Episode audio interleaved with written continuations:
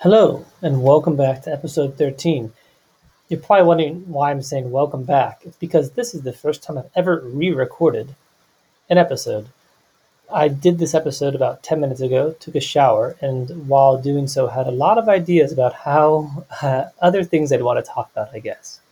Um, so here we are again, re recording episode 13. If you listen to the first version, congratulations, you are super fast at listening to my podcast after I post them, and you make me feel very loved, which, of course, is the topic of this podcast. How do we know when other people value us, when they think we're important?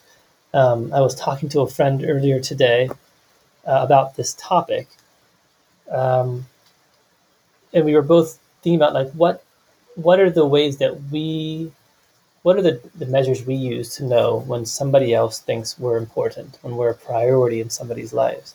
And it, it was different for both of us. So for her, it was more about commitment. The she knew that she was important in somebody's life when they followed through on the commitments they'd made. For me, it was I think I'm important in somebody's life when they think about me, when they think about my ideas. It makes me feel extremely loved when anybody reaches out to me and says, "Hey, I listened to your last podcast episode and hear my thoughts on it. Or if somebody says like, "Hey, I was thinking about that thing we talked about the other night," to know that I'm being thought about makes me feel like I'm important.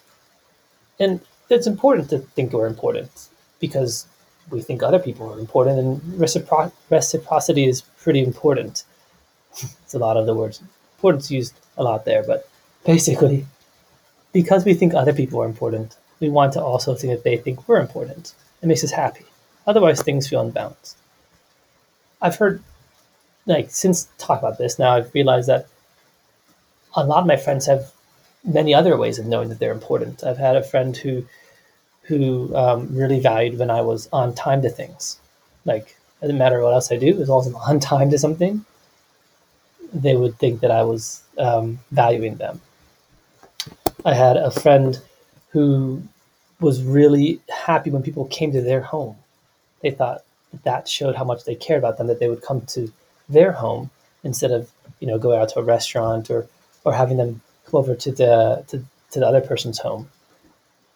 So my the next thought i had when thinking about importance in this way was what is the difference between love and basically importance?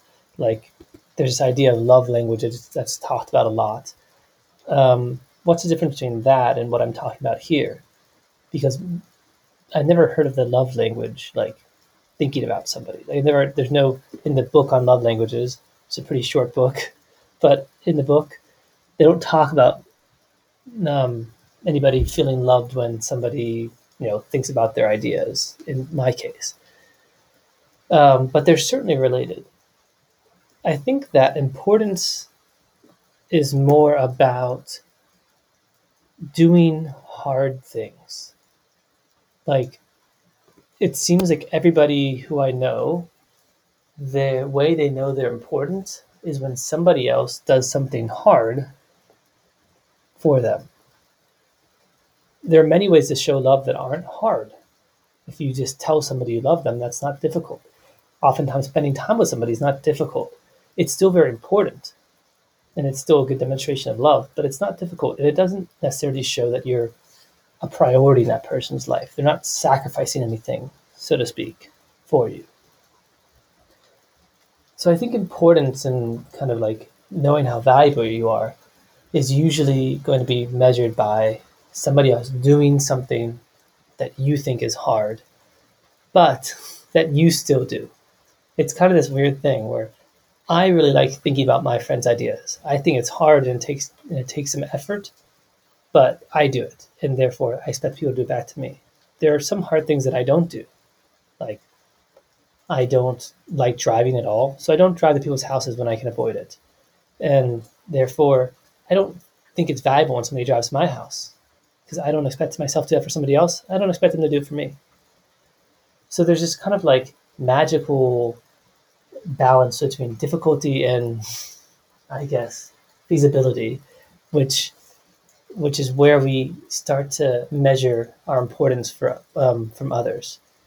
Um, and so anyway, the, the kind of end result of all these thoughts was I want to know more about my friends and what they think is like what do they feel is the way that they can know that they're valued. And I think one really beautiful thing here is that most of the time it's not about time. It's not about amount of time I spend with my friend. It's about some, doing something that's kind of hard that demonstrates my commitment to them. And so I should have the time to do this for most of my friends. I should have the time to make most of my friends feel valued in whatever way they whatever way they think is, you know, will demonstrate that. Whether it be going to their home or keeping my commitments or arriving on time or thinking about them and their um, ideas um, or cooking them something or whatever. Most of these things don't take a lot of time. They just take a little bit of effort and probably most importantly, knowing what those things are. So, uh, on that note, if you if you have an idea about what makes um, what makes you feel valued, um, let me know either in the comments or just message me directly. Because I would love to know better how to make my friends feel valued. Well, thank you so much, and uh, see you back tomorrow.